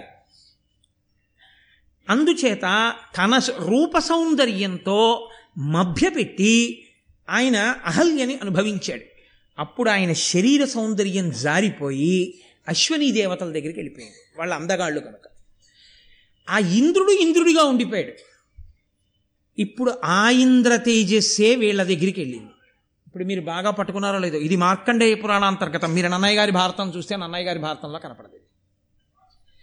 కాబట్టి ఒకే ఇంద్రుని యొక్క తేజస్సు ధర్మదే దేవత దగ్గరికి వెళ్ళింది, ఒకే ఇంద్రుని తేజస్సు వాయుదేవుని దగ్గరికి వెళ్ళింది, ఒకే ఇంద్రుని తేజస్సు అశ్విని దేవతల దగ్గరికి వెళ్ళింది. ఒకే ఇంద్రుడు ఇంద్రుడిగా ఉండిపోయాడు. వీళ్ళ ఐదుగురే వెనక నడిపించేటటువంటి ఈశ్వరుడు ఒకడు ఉన్నాడు. ఈ ఐదు శక్తులే ఆ అమ్మాయి ముందు నుంచి పెడుతున్నాయి. వాళ్ళకి ఆ జన్మలో అవ్వాలనిపించకుండా వచ్చే జన్మలో అవ్వాలనిపించడమే పరదేవతానుగ్రహం. వాళ్ళనుకున్నారు ఈమెకి మేము ఐదుగురం వచ్చే జన్మలో భర్తలం అవ్వాలి అనుకున్నారు. ఇప్పుడు నాకు ఒకటి చెప్పండి, ఇంద్రుని యొక్క ధర్మాంశ ధర్మదేవత దగ్గరికి వెళ్ళి ఇంద్రుడు మళ్ళీ ధర్మరాజుగా పుట్టాడు. ఇంద్రుడి యొక్క బలం వాయుదేవుడి దగ్గరికి వెళ్ళి మళ్ళీ భీమసేనుడిగా పుట్టాడు. ఇంద్రుడి యొక్క తేజస్సు ఇంద్రుడి దగ్గరే ఉండి ఇంద్ర తేజస్సుగా అర్జునుడిగా పుట్టాడు. ఇంద్రుని యొక్క సౌందర్య తేజస్సు అశ్వినీ దేవతల దగ్గరికి వెళ్ళి ఇంద్రాంశగా, అశ్వినీ దేవతల తేజస్సుగా నకుల సహదేవులుగా వచ్చారు. ఐదుగురుగా కనపడుతున్నా అవన్నీ కలిపి ఇంద్రాంశలైనప్పుడు కలిసి ఉన్నది ఒక్క ఇంద్రుడేనా కాదా? పైకి ఐదుగురుగా కనపడుతున్నది ఒక్కరే. ఈ ఒక్కరేని ఎక్కడ నిర్ధారింపబడింది? మీరు మార్కండేయ పురాణాన్ని ఆధారం చేసుకుని చెప్పేస్తున్నారా భారతాన్ని? భారతంలో కూడా ఇంకా ఎదరెక్కడైనా నిరూపణమైందా ఈ జన్మ లోపల? అయింది. ఎక్కడైందో తెలుసా అండి? ఇది నేను చెప్పడం కాదు, సాక్షాత్ వ్యాసుడు చెప్తున్నారు. ఆయన అన్నారు, ఒక ఈ పిల్ల తపస్సు చేస్తోంది కదూ, తపస్సు చేస్తున్నప్పుడు ఆమెకి పరమశివుడు ప్రత్యక్షమయ్యాడు. ప్రత్యక్షమైతే ఏం కావాలని అడిగాడు. అడిగితే ఈవిడంది భర్తని పొందాలి, భర్తని పొందాలన్న ఆతురతతో భర్త కావాలి, భర్త కావాలి, భర్త కావాలి, భర్త కావాలి, భర్త కావాలని ఐదు మాటలంది. ఐదు మార్లు అన్నావు కనుక ఐదుగురు భర్తలకి ఇల్లాలి అవుతావు. అంటే వెంటనే ఆ పిల్ల ఏమందో తెలుసా అండి, చాలా సంతోషం అనలేదు. ఆమె అంత అమాయకురాలు కాదు, ఆమె ఐదుగురికి ఇల్లాలవడానికి ఇష్టపడింది కాదు. ఆవిడ ఏమందంటే, సతికి ఒక్కరుండపతిగాక ఎందును పతులు పలువురవుట కథల కలదే లోకనాథ ఇట్టి లోక విరుద్ధంపు వరము వడయా అమరవరదయొల్ల. మహానుభావ, ఒక ఆడదానికి ఒక్కడే భర్త, ఒక భర్తకి చాలామంది భార్యలు ఉండడం లోకంలో ఉంది, కానీ ఒక భార్యకి అనేక మంది భర్తలు ఉండరు. నాకు వద్దా వరం, నేను పుచ్చుకోను, నాకు ఐదుగురు భర్తలు అక్కర్లా, నాకు ఒక్కడే భర్త కావాలని. అంటే నన్నయ్య గారి యొక్క మహాభారతంలో ఏమనుందో తెలుసా అంటే, రుద్రశబ్ద ప్రయోగం చేశారు. ఆయన రుద్రుడన్నాడు అన్నారు. వెంటనే రుద్రుడు ఏమన్నాడంటే, నా వచనంబున నీక ఏవురు పతులందు ధర్మవు వెడపకయుండున్ కావున ఇట్టి వరం బిందీవరదల నేత్ర ఇచ్చితి నిదయతోన్. ఐదుగురికి ఇల్లాలివైతే ఏమవుతుందని నీ బెంగ, నీ ధర్మ ధర్మం పోతుందని కదూ. ఐదుగురికి ఇల్లాలివైనా నీ ధర్మం పోదు, నా వాక్కు ఏమిటి నీకు అభ్యంతరం అని అడిగాడు. ఆవిడంది, ఇది ఎలా సంభవం అనుకుంది. కానీ మీరు ఇక్కడ ఒక్క విషయాన్ని బాగా గుర్తుపట్టవలసి ఉంటుంది. ఈ వరం ఇచ్చినవాడు రుద్రుడు. రుద్రశబ్దానికి వైదికంగా, వేదపరంగా, యజుర్వేదపరంగా అర్థం ఏమిటో తెలుసా అండి. రుద్ర అన్న శబ్దానికి యథార్థమైనటువంటి అర్థం రుత్యా ధర్మా నవలోకయతి ప్రాపయతివా ప్రాపయతీతివా ఇది రుద్ర. ఆయన రుత్యా ధర్మా నవలోకయతి, వేదము చేత ధర్మమును లోకానికి చెప్పేవాడు. ఆ ధర్మం పట్టుకోగలిగిన శక్తిని నీకు ఇచ్చేవాడు, ధర్మాన్ని చూపిస్తాడు, ధర్మాన్ని పొందేటట్టు, ఎప్పుడూ ధర్మమునందు మనసు ఉండేటట్టు చేసేవాడు ఎవరో తెలుసా అండి, పరమేశ్వరుడు, పరమశివుడు, రుద్రుడు. అందుకే ఎవరు ఎప్పుడూ అభిషేకం చేస్తారో, రుద్రాధ్యాయాన్ని రోజు పారాయణ చేస్తారో అటువంటి వారి మనసు ధర్మమునందు నిలబడుతుంది. ఒకానొకప్పుడు శృంగగిరి పీఠాధిపతులు చంద్రశేఖర భారతీ స్వామి వారు ఈ మాట చెప్పారు. భార్యకు ఒంట్లో బాగోలేదని ఒక ఆయన వస్తే, రుద్రం ఇక్కడ పారాయణ చేసేసి నువ్వు ఇక్కడ కూర్చుని ఇక్కడే భార్యకి తీర్థం ఇస్తున్నానని విడిచిపెట్టు, అక్కడ నీ భార్య మీ ఊళ్ళో స్వస్థత పొందుతుందన్నారు. అలాగే పొందింది ఆవిడ. కాబట్టి ఆయన ధర్మమును పొందించువాడు. కాబట్టి ఇప్పుడు ఆయనే చెప్పాడంటే ఆ ధర్మానికి తిరుగులేదు. కానీ ఆవిడేమందో తెలుసా అండి, ఐదుగురు భర్తలకి ఇల్లాలినైనప్పుడు కొన్ని కొన్ని ప్రమాదములు ఉంటాయి. మీరు విశాల హృదయంతో దీన్ని అర్థం చేసుకోవలసి ఉంటుంది నేను చెప్పే మాటని. ఒకటి, నేను ఒక భర్త చేత అనుభవింపబడినప్పుడు రెండవ భర్త దగ్గరికి వెళ్ళినప్పుడు నేను కన్యని కాను. ఏ భర్త అయినా కన్యని భార్యగా స్వీకరించి తాను భార్యం చేసుకుంటాడు. నేను ధర్మ ఒకరికి భార్య నవగానే రెండో వారి దగ్గరికి వెళ్ళినప్పుడు నాకు కన్యాత్వం ఉండదు. అప్పుడు నా పతి పట్ల నా ధర్మం తప్పుతుంది. కాబట్టి నేను ఐదుగురు పతుల దగ్గర నా కన్యాత్వము పోకూడదు వివాహం దగ్గర నుంచి. రెండు, పతి సేవా భాగ్యంలో నేను ఐదుగురిని అదే మనసుతో సేవించగలదానై ఉండుండాలి. మూడు, ఒక భర్త దగ్గర ఉన్నప్పుడు మాత్రమే కామప్రచోదనం, ఒక భర్త దగ్గర ఉన్నప్పుడు కామమునందు విముఖత ఉంటే ఆ భర్త ఇబ్బంది పడతాడు. కాబట్టి ఐదుగురి యందు నాకు సమానమైన కామాతురతని పొంది ఉండాలి. నేను ఎప్పటికీ ముత్తైదువుగా ఉండాలి. అంటే ఐదుగురు భర్తలలో ఏ ఒక్కడూ పడడానికి వీల్లేదు. కాబట్టి నేను ముత్తైదువుగా ఉండాలి. అందుకే స్వర్గారోహణ పర్వంలో అందరికన్నా ముందు ద్రౌపది పడిపోయింది. కాబట్టి ఈ ఐదు నాకు నువ్వు ఇస్తే నేను ఐదుగురికి ఇల్లాలనవడానికి అంగీకరిస్తాను. అప్పుడు శివుడు ఏమన్నాడో తెలుసా అండి, అలాగే నువ్వు అడిగినవన్నీ నీకు ఇస్తున్నాను, నువ్వు వెళ్ళి గంగా తీరంలో నిలబడు, ఇంద్రుడు వస్తాడు తీసుకురా. ఇప్పుడు ఆవిడ వెళ్ళి గంగా తీరంలో నిలబడింది, ఇంద్రుడు వస్తే తీసుకెడదామని. ఆ ఇంద్రుడు బ్రహ్మగారి దగ్గరికి వెళ్ళాడు. ఎందుకు వెళ్ళాడో తెలుసా అండి, యమధర్మరాజు గారు నైమిషారణ్యానికి వచ్చి చాతుర్మాస్యం మొదలుపెట్టి ఆయన అక్కడికి వచ్చి సత్రయాగం మొదలుపెట్టాడు. ఆ సత్రయాగం పూర్తయితే కానీ మళ్ళీ ఆయన అక్కడికి వెళ్ళడు. యాగదీక్షలో ఉన్నవాడు పీటల మించి లేచి ఇతర పనులు చేయకూడదు. కాబట్టి ఆ యాగదీక్షలో ఉన్నాడు కాబట్టి ఊరూరా వెళ్ళి కనబడ్డ వాళ్ళందరినీ ఉసురు తీయడు ఆయన. కాబట్టి లోకంలో ఎవడూ చచ్చిపోవడం మానేసి దీర్ఘాయుష్మంతులు అయిపోయి పాపాలు పెరిగిపోయి పెరిగిపోతే ఇంద్రుడు దేవతలు వెళ్ళి దేవతలకి మనుషులకి తేడా లేకుండా పోయింది. వాళ్ళు మరణం లేకుండా ఉన్నారు, మేము మరణం లేకుండా ఉన్నాం, పాపం పెరిగిపోతుంది ఎలా అని అడిగారు. అడిగితే బ్రహ్మగారు అన్నారు, ఒక పెద్ద చమత్కారం జరగబోతోంది. యమధర్మరాజు గారి అంశ కూడా భూమి మీదకి ఇంద్రతేజస్సులతో కలిసి వెడుతుంది, ఇంద్రతేజస్సుగానే వెడుతుంది. వెళ్ళి ఆ ఐదుగురు ఎవరున్నారో ఆ ఐదుగురు యమధర్మరాజు గారు చెయ్యవలసిన పనిని చావు లేకుండా భూమి మీద మిగిలిపోయిన వాళ్ళందరినీ వాళ్ళు చక్కబెట్టి చంపేస్తారు, పాపం పెంచిన వాళ్ళని. కాబట్టి వాళ్ళు ఎడుతున్నారులే, బెంగబెట్టుకోకండి, మీరు ఎడిపోండి అన్నాడు. ఈ మాటలు విన్నటువంటి ఆయన వచ్చేస్తున్నాడు ఇంద్రుడు. ఇప్పుడు ఇంద్రుడు వస్తుంటే ఈవిడ గబగబా వెళ్ళి, ఏమండి ఏమండి ఇంద్రుడు గారు మిమ్మల్ని శివుడు రమ్మన్నాడు రండి అనుకోండి. చావులబా నువ్వెవరంటాడు కదా. ఏదో ప్రత్యేకత ఉండాలి, ఉంటే కానీ అసలు ఇంద్రుడు ఆగడం. ఇంద్రుడంటే సామాన్యుడు కాడు.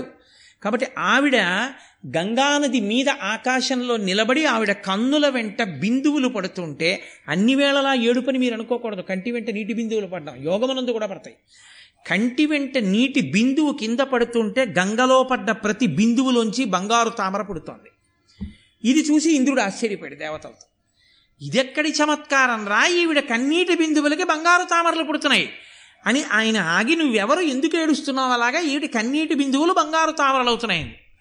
అది నేను తర్వాత చెప్తాను కానీ శివుడు రమ్మంటున్నాడు పదండి అని ఆవిడ శివుడి దగ్గరికి తీసుకొచ్చింది. ఈలోగా శివుడు ఏం చమత్కారం చేశాడో తెలుసా అండి, ఆయన ఒక నవయవ్వనంలో ఉన్నటువంటి పిల్లవాడిగా మారిపోయి ఒక మంచి యవ్వనంలో ఉన్నటువంటి ఒక తరుణిని పక్కన కూర్చోబెట్టుకుని ఆవిడితో కలిసి విలాసంగా ఆడుకుంటున్నాడు. ఇంద్రుడు అటుగా వెళ్ళిపోతూ అక్కడ ఉన్నటువంటి పర్వత గుహలో భార్యతో కలిసి ఆడుకుంటున్నటువంటి ఈ నవయవ్వనంలో ఉన్న యువకుణ్ణి చూశాడు. ఆయన లేచి నిలబడలేదు, ఆయన కోపం వచ్చింది ఇంద్రుడికి. దిక్పాలకులు కూడా నా కింద పనిచేస్తూ ఉంటారు, అటువంటిది నేను వెడుతుంటే లేచి నిలబడకుండా భార్యతో పా ఆడుకుంటున్నవాడెవరు అని, అమిత స్థావర జంగమంబైన బ్రహ్మాండంబు దానింతయున్మతాగోచరమీ త్రిలోకములు సత్ అసన్ అసన్మద్బాహు వజ్రాను పాల్యము ఏ ఇంద్రుడ ఇట్టినన్నురక లీలంజూతమాడంగ ఉత్తమ సింహాసనమొక్క నీకుచనునే దర్పించి నా ముందటన్. వజ్రాయుధాన్ని చేతిలో పట్టుకుని మూడు లోకములను పరిపాలించగలిగినటువంటి వాడిని నేను, అటువంటి నేను వెడుతుంటే నువ్వు అలా కూర్చుని ఏమిటి అలా మాట్లాడుతున్నావు, ఏమిటి ఆడుకుంటున్నావు, ఏమిటి ఎవరిని అనుకుంటున్నావు అన్నాడు. అంటే ఆయన అన్నాడు, ఆ పిల్లవంక చూసి ఓసారి వెళ్ళి ఆయన్ని ముట్టుకో అన్నాడు. ఆవిడ లేచి వచ్చి ఇలా ముట్టుకుంది. ముట్టుకోగానే ఆయన ధబేలుడి కింద పడిపోయాడు. ఆయన సమస్త శక్తులు నశించిపోయాయి. ఆవిడే కదండి సమస్త శక్తి స్వరూపం. కింద పడిపోయాడు. కింద పడిపోయి అయ్య బాబోయ్ ఈయనెవరో అసామాన్యుడు అని తెల్లబోయి చూస్తున్నాడు. శివుడు అన్నాడు, నేనెవరో నువ్వెవరో ఈ విషయం తర్వాత, నేను అనుజ్ఞనిస్తున్నాను లే.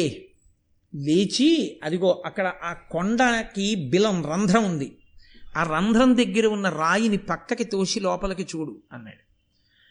ఆ ఇంద్రుడు గబగబా వెళ్ళి, ఏమిటి ఇదంతా చాలా చమత్కారంగా ఉంది, ఆవిడ ముట్టుకోవడం ఏమిటి, నా శక్తి పోవడం ఏమిటి, నీ కింద పడిపోవడం ఏమిటి, ఏమిటి ఆ కొండ రాయిని తప్పించి చూడమంటున్నాడు ఏమిటని వెళ్ళి రాతిని పక్కకి తోసి లోపలికి చూశాడు. తెల్లబోయాడు.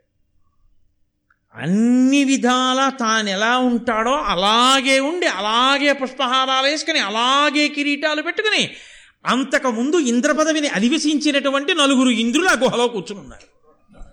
విశ్వభుక్, భూతధామ, శిబి, శాంతి అనబడేటటువంటి నలుగురు. ఈ పేర్లు అన్నయ్య గారి భారతంలో లేవు, నేను ఇతర వ్యాఖ్యానాల్లోంచి తీసినవి. కాబట్టి ఆ నలుగురు ఇంద్రులు ఆ గుహలో కూర్చునున్నారు. ఆయన చూసి తెల్లబోయాడు. వాళ్ళు నలుగురు ఇంద్రులు, వాళ్ళు హితపూర్వం ఇంద్ర పదవిని నిర్వహించిన వారు, అయిపోయింది ఆ పదవి, వచ్చి ఇక్కడ కూర్చునున్నారు. శివాజ్ఞ మేరకు అక్కడ ఉన్నారు. ఆయన బ్రహ్మమస్తకావలీది బద్ధతే నమ శివాయ. యుగాలు వెళ్ళిపోతే సృష్టి చేసిన బ్రహ్మగారి పుర్రెనే మెళ్ళ వేసుకుంటాడు ఆయన. అటువంటి కాలాతీతుడు పరమేశ్వరుడు అంటే ఆయనకి తెలియందే ఉంటుంది. ఇప్పుడు చూసిన ఇంద్రుడు తెల్లబోయి ఆయన వంక చూశాడు. చూస్తే ఆయన అన్నాడు, మీ ఐదుగురు ఇంద్రులే, తత్వతః మీరు ఐదుగురిగా కనపడుతున్నా ఒక్కటే, మీరు ఐదుగురు ఇంద్రులే. కానీ ఇప్పుడు మీరు ఐదుగురుగా కనపడినట్టే ఆ ఇంద్రతత్వమే లోకంలో ఐదుగురిగా పుట్టాలి. ఒక మనుష్యకాంతకి పుట్టేటప్పుడు మళ్ళీ ఏ ఇంద్ర తేజస్సు విడివిడి కొంతమంది దేవతలుగా దగ్గరికి వెళ్ళిపోయిందో ఆయా తేజోరూపాలతో ఆయా అంశాలతో భూమి మీదకి ఇంద్ర తేజస్సు రావాలి.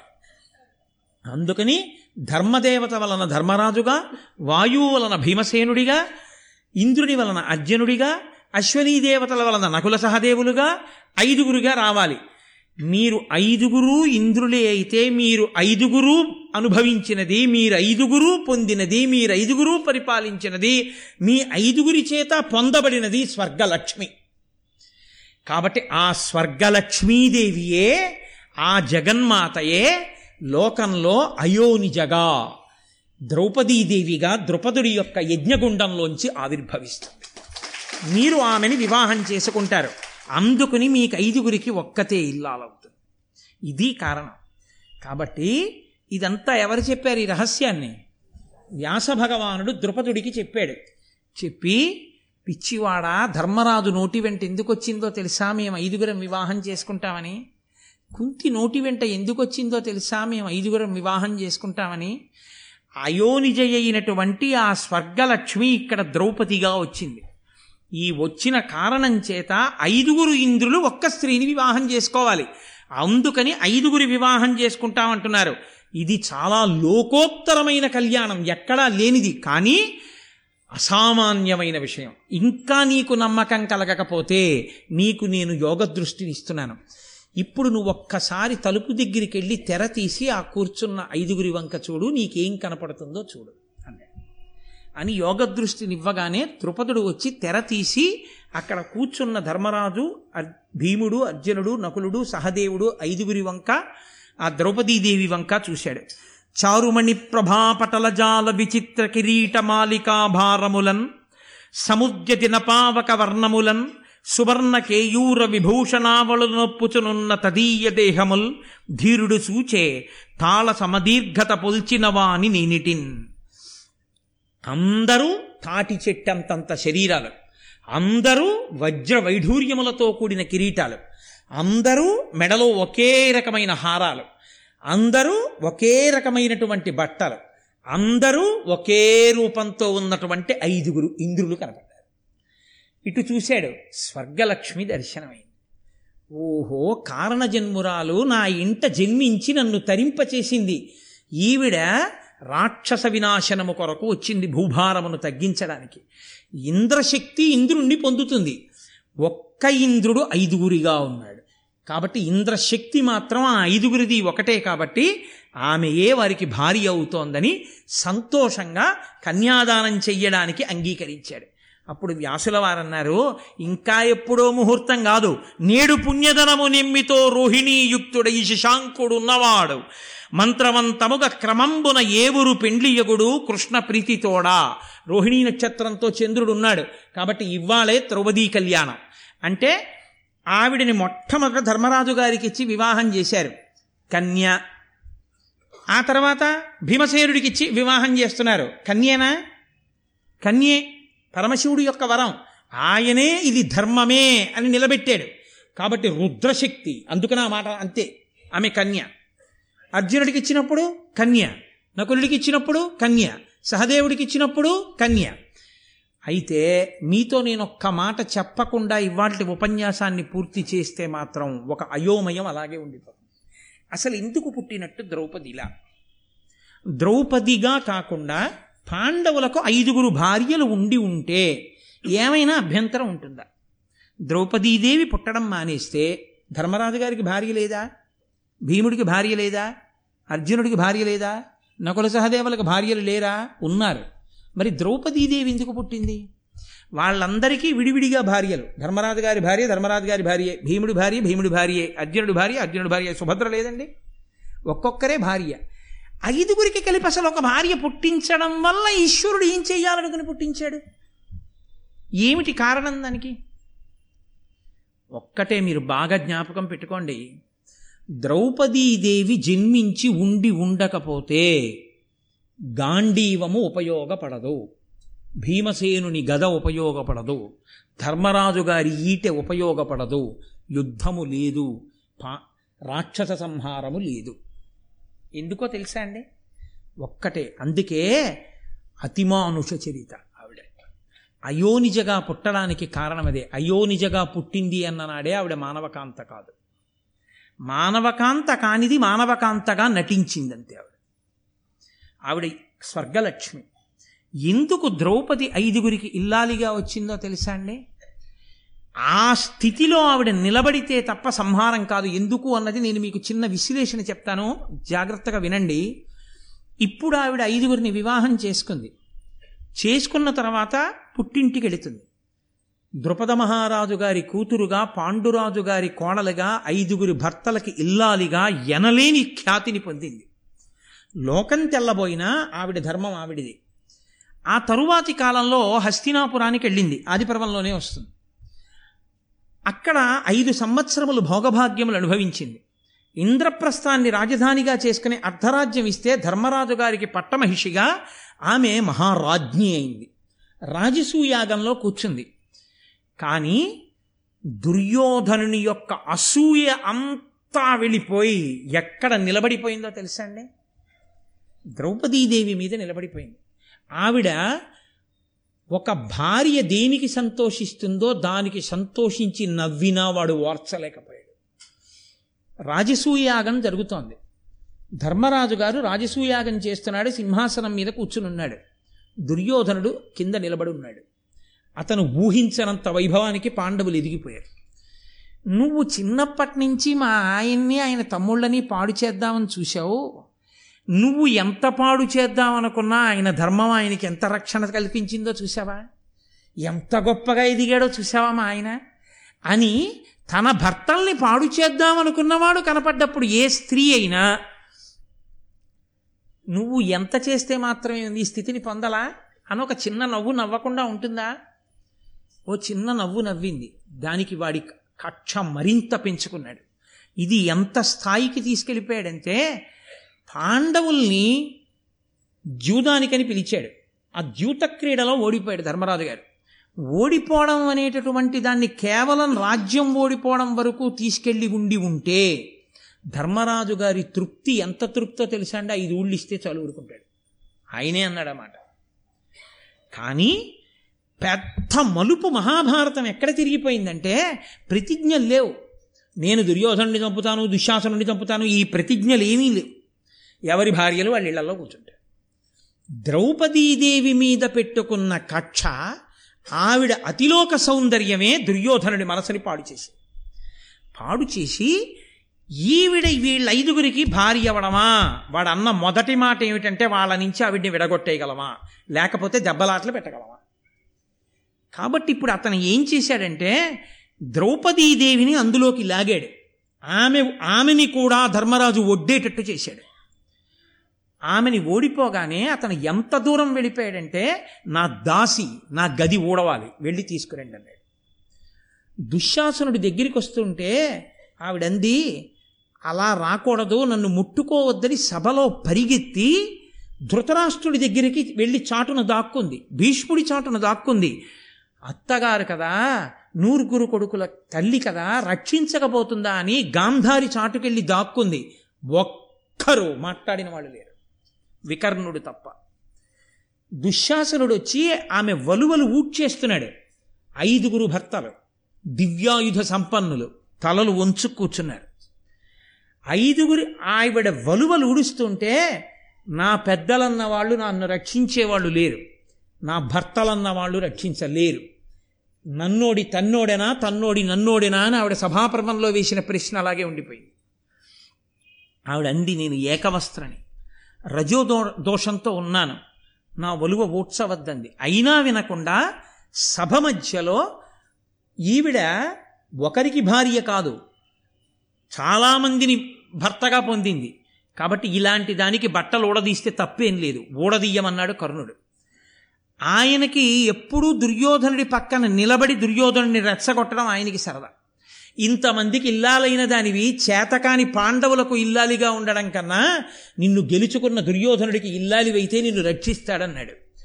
తొడ చూపించి పది మంది ఆడవాళ్ళున్న చోట అసలు తొడ కొట్టకూడదు అన్న ధర్మాన్ని కూడా విస్మరించి దుర్యోధనుడు తొడ మీద కొట్టి చూపించాడు, వచ్చి నా తొడ మీద కూర్చోమని బావగారు. అప్పుడు కూడా పాండవులు తలెత్తలేదు. ఈ కష్టాల్ని ఒక సామాన్యమైన వనిత తట్టుకుంటుందని మీరు ఎలా అనుకుంటున్నారు? ఒక సామాన్య స్త్రీ తట్టుకుంటుందా? ఒక సామాన్య స్త్రీ కథని మలుపు తిప్పగలదా? అది ద్రౌపదీదేవికే సాధ్యం, అనితర సాధ్యమైన విషయం. ఆవిడ స్వర్గలక్ష్మి, ఆవిడ అయోనిజ, కాబట్టి తట్టుకుంది ఆవిడ. పనికి మారిన వాళ్ళు వీళ్ళు కారు, నేను పిలవవలసిన వాడు వేరొకడున్నాడు. ఆవిడ బంధుత్వం ధర్మరాజు గారికి బావగారు కాబట్టి బంధుత్వం చేత అన్నగారు కృష్ణుడు. అన్నగారని కృష్ణుడితో సంభావన మొదలుపెట్టి, సంబోధన మొదలుపెట్టి కృష్ణుడి యందున్న ఈశ్వరతత్వాన్ని గుర్తెరిగి ఆయనకి మహాభక్తురాలైంది. ఆ కృష్ణుణ్ణి ప్రార్థన చేసింది. ఆయన అనేకమైనటువంటి వస్త్రములను ఇచ్చాడు. ఇంకా అవి లుప్తం అవ్వడం లేదు, ఇక తగ్గడం అన్నది లేదు. అన్ని వస్త్రములను ఆయన ఇచ్చేశాడు. అక్షయ వస్త్ర ప్రదానం చేశాడు. దుశ్శాసనుడు వలువ లోడ్చలేక పడిపోయాడు. ఆవిడ్ని జుత్తు పట్టి సభలోకి ఈడ్చి తెచ్చాడు. ద్రౌపదీదేవి జోలికి వెళ్ళారు కాబట్టి భీముడు ప్రతిజ్ఞ చేశాడు. ఏ దుర్యోధనుడు తొడకొట్టి చూపించాడో ఆ తొడలు విరిచేస్తాను కురుక్షేత్రంలో అన్నాడు. ఏ ద్రౌపదీదేవి జుత్తు పట్టి ఈడ్చాడో ఆ దుశ్శాసనుడి గుండెలు బద్దలగొట్టి నిత్తురు తెచ్చి ద్రౌపదీదేవి కురులకు రాసే వరకు ఆమె జడ వేసుకోదు. ఇప్పుడు ప్రతిజ్ఞలు ఎందుకు వచ్చాయి? దుర్యోధన దుశ్శాసనుల్ని చంపుతానని. ద్రౌపదీదేవి జోలికి వెళ్ళకపోతే వస్తాయా? ఇవి రాకపోతే భీముడి గదకి విలువుందా? అర్జునుడి గాంధీవానికి ఏమైనా విలువుందా? ఆవిడ్ని ధృతరాష్ట్ర మహారాజు అడిగాడు సభాపర్మంలో, నీకు రెండు నీకు వరాలు ఇస్తున్నాను ఏం కావాలన్నాడు. ఆవిడ ముందు ఏది అడిగిందంటే, ధర్మరాజుని దాస్య విముక్తుణ్ణి చెయ్యండి కొడుకుతో సహా అంటే. ధర్మరాజు గారి కొడుకుతో సహా విడిపించాడు ధృతరాష్ట్రుడు. ఇంకొక వరం ఇస్తానమ్మా, ఏం కావాలన్నాడు, ఎక్కడ శపిస్తుందో అని భయపడి. మిగిలిన నలుగురిని ఆయుధాలతో విడిపించండి అంది. ఇంకొక వరం కూడా కోరుకో అన్నాడు. ఆవిడ వెంటనే ధర్మం పాటించి క్షత్రియ వనత రెండు వరాలే కోరాలి, నాకు అక్కర్లేదు మూడోది. భర్తలని మళ్ళీ విడిపించిన ఖ్యాతి ద్రౌపదీదేవిదే. మళ్ళీ జ్యూతం ఆడాడు ధర్మరాజు గారు. అరణ్యవాసం, అజ్ఞాతవాసం. మళ్ళీ అరణ్యవాసానికి వెళ్ళినప్పుడు ఆవిడ అందమే ఆవిడికి శాపం. లోకంలో పురుష ప్రకృతి ఎలా ఉంటుందో చూపించింది. అన్నగారు సైంధవుడు వరసకి ఆవిడ్ని చూసి మోహించి ఆవిడ్ని బలవంతంగా ఎత్తుకుపోతుంటే పాండవులు వెళ్ళి ఈడ్చి తెచ్చారు. మహాధర్మమూర్తి కనుక దుస్సల భర్త, అయ్యో వాడిని చంపడమా, ఆడబడుచు పసుపు కుంకాలు తీసేయడమా నా భర్తలని విడిచిపెట్టమంది. వాడు శివుడి గురించి తపస్సు చేసి అభిమన్యుడిని చంపేశాడు. విరాటపర్వం వచ్చింది, కీచకుడు ఆవిడ వెంటపడ్డాడు. ఆవిడ మహాధీరవనిత, ఆవిడ కాబట్టి తట్టుకుందండి, ఆవిడ కాబట్టి వెళ్ళగలిగింది. ఆవిడ లేనినాడు భారతం ఎక్కడుంది? ఆవిడ లేనినాడు ప్రతిజ్ఞలు ఎక్కడున్నాయి? ఆవిడ లేనినాడు యుద్ధం ఎలా జరుగుతుంది? ఆవిడ వలన యుద్ధం జరగకపోతే రాక్షస సంహారం ఎలా జరుగుతుంది? ఇన్ని మలుపులు తిప్పగలిగినటువంటి తేజోమూర్తిగా అక్కడ నిలబడగలిగిన శక్తి ఎవరికి ఉంటుంది? అనంజ సామాన్యమైన శక్తి అయోనిజ అయినటువంటి ద్రౌపదీదేవికి తప్ప అన్యులకు సాధ్యమే. కాబట్టి ఆవిడ కీచకుడిని ఎదుర్కొంది, భీమసేనుణ్ణి పంపించింది, ముద్ద చేసి అక్కడ పారేస్తే శవాన్ని కాగడాలో చూపిస్తే నిర్భయంగా చూసింది. ఉపకీచకులు కట్టి తీసుకెడుతుంటే భీముడికి వినపడేటట్టు ఏడ్చింది. అంతమంది ఉపకీచకుల్ని చంపాడు చంపేశాడు భీమసేనుడు. విరాట పర్వంలో ఆవిడ కుడిపక్కకి కొప్పేసుకుని సైరంధ్రిగా బతికింది. అయినా సరే కనపడ్డవాడల్లా అబ్బా ఏమందామన్నవాడే. ఇన్ని మాటలు పడి భర్తల కోసం అంతగా నిలబడింది. ఇన్ని కష్టాలు పడినా కూడా, ఇన్ని ఇబ్బందులు పడినా కూడా, పుట్టుకతో ఆగర్భ శ్రీమంతురాలైనా కూడా, భర్తలు భిక్షాటన చేసి తెచ్చిన అన్నం తినవలసి వచ్చినా ఆవిడ ఎన్నడూ మనసులో ఖేదపడలేదు. అంత ధర్మంతో అనువర్తించింది. ఇవన్నీ ఏ కాంత వలన నడుస్తాయి? ఏ సామాన్యమైన స్త్రీ మహాభారతాన్ని నడిపించగలదు? ఏ సామాన్యమైన స్త్రీ ఈ పాపాలన్నీ పోయేటట్టు, పాపులు తొలగిపోయేటట్టు చెయ్యగలదు? ఆమె కాబట్టి నడిచింది కథ.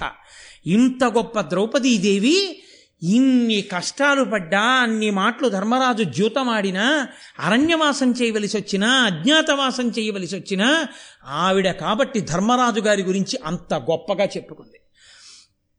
విరాట పర్వంలో ధర్మరాజు గురించి చెప్తూ, యవ్వనివాకిట నిభమద పంకంబు రజభూషణ రజో రాజినడగు, యవ్వని చారిత్ర మెల్లలోకములకు వజ్జయి వినయంబు నొనరగరపు, ఎవ్వని గుణలత లిడువారాసుల కడపటి కొండపై కలయబ్రాకు ఎవ్వని కడగంట నివ్వటిల్లెడి చూట్కి మానిత సంపద లినుచుండు. అతడు భూరిప్రతాప మహాప్రదీప దూర వైరి వీర విఘటిత పదశోభితుడైన ధర్మజుండు కేవల మర్చుడే ధర్మసుతుడు అంటుంది ఆవిడ. కోటీర మణివేష్టితాంఘ్రితలుడు కేవలమర్చుడే ధర్మసుతుడు. ఆ ధర్మరాజు అంటే ఎటువంటి వాడో తెలుసా? అది ఆవిడ పతిభక్తి. ఎవ్వని వాకిట నిభనవ ఇభమద పంకంబు రజభూషణ రజో రజినడగు అందావిడే. ధర్మరాజు గారు సింహాసనం మీద కూర్చుంటే ఎదురుగుండా మదగజములు నిలబడితే ఆ మదగజముల నుండి స్రవించేటటువంటి ఆ మద జలములు వాటి వలన నేలంతా బురదైపోతే ఆ మద జలం నిలబడిపోతే అది దేని వలన ఇంకిందోట తెలుసా? ధర్మరాజు గారి దర్శనం కోసం తోసుకుంటూ వస్తున్నటువంటి కొన్ని వేల మంది రాజులు పెట్టుకున్న ఆభరణముల ఒరిపిడికి, వాళ్ళు పెట్టుకున్న ఆభరణములలో ఉండేటటువంటి రత్నముల యొక్క గుండ రాలి కింద పడితే దాని వలన ఆ మదగజముల యొక్క మదజలములు ఇంకే. అంత గొప్పవాడయా ధర్మరాజు అంటే. ఏమిటనుకుంటున్నావు భీమసేన? కాబట్టి ఎవ్వని వాకిట నిభమత పంకంబు రజభూషణ రజో రాజినడగు ఎవ్వని కని కడగంట ఇవ్వటిల్లెడి చూట్కి మనిత సంపద లినుచుండు. ఏ ధర్మరాజు గారు ఇలా చూస్తే ఐశ్వర్యం కలుగుతుందో అంతటి మహానుభావుడైన ఎవ్వని చారిత్ర మెల్లలోకంబులకు వజ్జయై వినయంబు ఒనరగరపు. ఏ ధర్మరాజు గారిని అన్ని లోకాలు గురువుగా తీసుకుని వినయం నేర్చుకుంటాయో అటువంటి మహితాత్ముడు. ఎవ్వని గుణలత లిడువారాసుల కడపటి కొండపై కలయబాకు ఏడు ద్వీపములను దాటి మహానుభావుడి యొక్క గుణములని తీగలు మేరుపర్వత శిఖరాల్ని చుట్టుకున్నాయి. అటువంటి వాడాయ ఆయన. ఆయన పాదములు ఎప్పుడూ కూడా వైరి వీర కోటీర మణివేష్టి తాంఘ్రితలుడు. వైరిరాజులు శత్రురాజులు ఇతర రాజులు అందరూ వచ్చి ధర్మరాజుకు లొంగిపోయి వంగి నమస్కరిస్తుంటే వాళ్ళ కిరీటములలో పొదగబడినటువంటి వజ్రముల యొక్క కాంతి చేత నీరాజనములు ఇవ్వబడి ప్రకాశిస్తుంటాయి. అటువంటి పాదములు. అతను కేవలమర్త్యుడా, సామాన్యమైన మనుష్యుడా ధర్మరాజు అంటే? అంత గొప్పవాడంది. ఎన్ని మాటలో ధర్మరాజు గారితో వాదన చేసింది. ధర్మరాజు గారిని యుద్ధం వైపుకు తిప్పే ప్రయత్నం చేసింది ద్రౌపదీదేవియే. ఆఖరికి చిట్ట చివర రాజ్యం సూది మోపినంత కూడా ఇవ్వను అని దుర్యోధనుడు ప్రకటిస్తే పాండవుల్ని మట్టు పెట్టడానికి ప్రయత్నిస్తుంటే కృష్ణుడు రాయబారానికి బయలుదేరుతూ ధర్మరాజు గారిని ఏం చెప్పమంటావు బావా అని అడిగితే ఐదు ఉళ్ళిచ్చినా చాలని చెప్పు బావా అని ధర్మరాజు గారంటే ఆఖరణ ద్రౌపదీదేవిని అడిగాడు కృష్ణుడు. ఏమమ్మా నువ్వే నీ నీ మాట ఏమిటన్నాడు. ఆవిడ సర్రున లేచి తన జుత్తు ఇలా తీసి ఆయన ముందు చూపించింది. ఆనాడు దుశ్శాసనుడు జుత్తు పట్టి ఈడ్చాడు అన్నా నన్ను. ఏమి నీ చెల్లెలు సుభద్రను అలా ఈడిస్తే ఇలాగే మాట్లాడేవాడివా? ఐదుళ్ళు అడుగుతానని వెళ్ళేవాడివా రాయబారానికి? నేను నీ చెల్లెల్ని కానా? భీముడి ప్రతిజ్ఞ నిరర్ధకమా? దుశ్శాసనుడిని చంపలేడా? అర్జునుడి గాంధీవం దేని కొరకు తీసుకెళ్లి అవతల మారేయడానికా? ఆ గాంధీవంతో యుద్ధం చేసి చంపలేడా? దుష్టులు నశించిపోవద్దా? చేతకాక ఐదుళ్ళు అడుగుతావా ధర్మరాజు అడిగాడని. నా కొప్పు నేను ఎప్పుడు వేసుకోను. దుశ్శాసనుడి గుండెలు బద్దలైతే తప్ప, నెత్తురుతో తడిస్తే తప్ప నా కొప్పు వేసుకోవడానికి వీల్లేదు. కాబట్టి అన్న నా కొప్పు జ్ఞాపకం పెట్టుకుని నువ్వు మాట్లాడింది. వెంటనే కృష్ణుడు ఏమన్నాడో తెలుసా అండి? ఈ దిక్ భూమండలం కదిలిపోయినా సరే, నక్షత్రములు రాలిపోయినా సరే, సప్త సముద్రములు కదిలిపోయినా సరే నీ ప్రతిజ్ఞ నెరవేరుతుంది ద్రౌపది. నీవు కురు నీ కురులు ముడుచుకుంటావు, నువ్వు కొప్పు వేసుకుంటావు, అమ్మా బెంగ పెట్టుకోకన్నాడు. అందుకే ద్రౌపది మాట్లాడిన మాటలే ఆయనకి అని నొత్తురు చత్తురు రాజరాజా అని అన్ని మాటలు చెప్పాడు. కురుక్షేత్ర యుద్ధం వచ్చింది, శత్రువులందరూ మడిసిపోయారు, అంత సంతోషించింది. మళ్ళీ పాండవ పట్టమహిషి అయింది. ద్రౌపదీదేవి జీవితంలో అత్యంత విచారకరమైన రోజు. ఆమె వలన పుట్టినటువంటి పిల్లలు సింహాసనం మీద కూర్చోవాలి. ధర్మరాజుకు కలిగినటువంటి కొడుకు రాత్రికి రాత్రి మహాతల్లికి అండగా నిలబడిన వారు కష్టాల్లో ఇద్దరే, ఒకరు కృష్ణుడు, ఒకడు దృష్టజ్యుమ్నుడు. తోడ పుట్టినవాడు మహానుభావుడు అన్నగారు, ఇంకొకడు అన్నగారి వరస అయినటువంటి పరమేశ్వరుడు.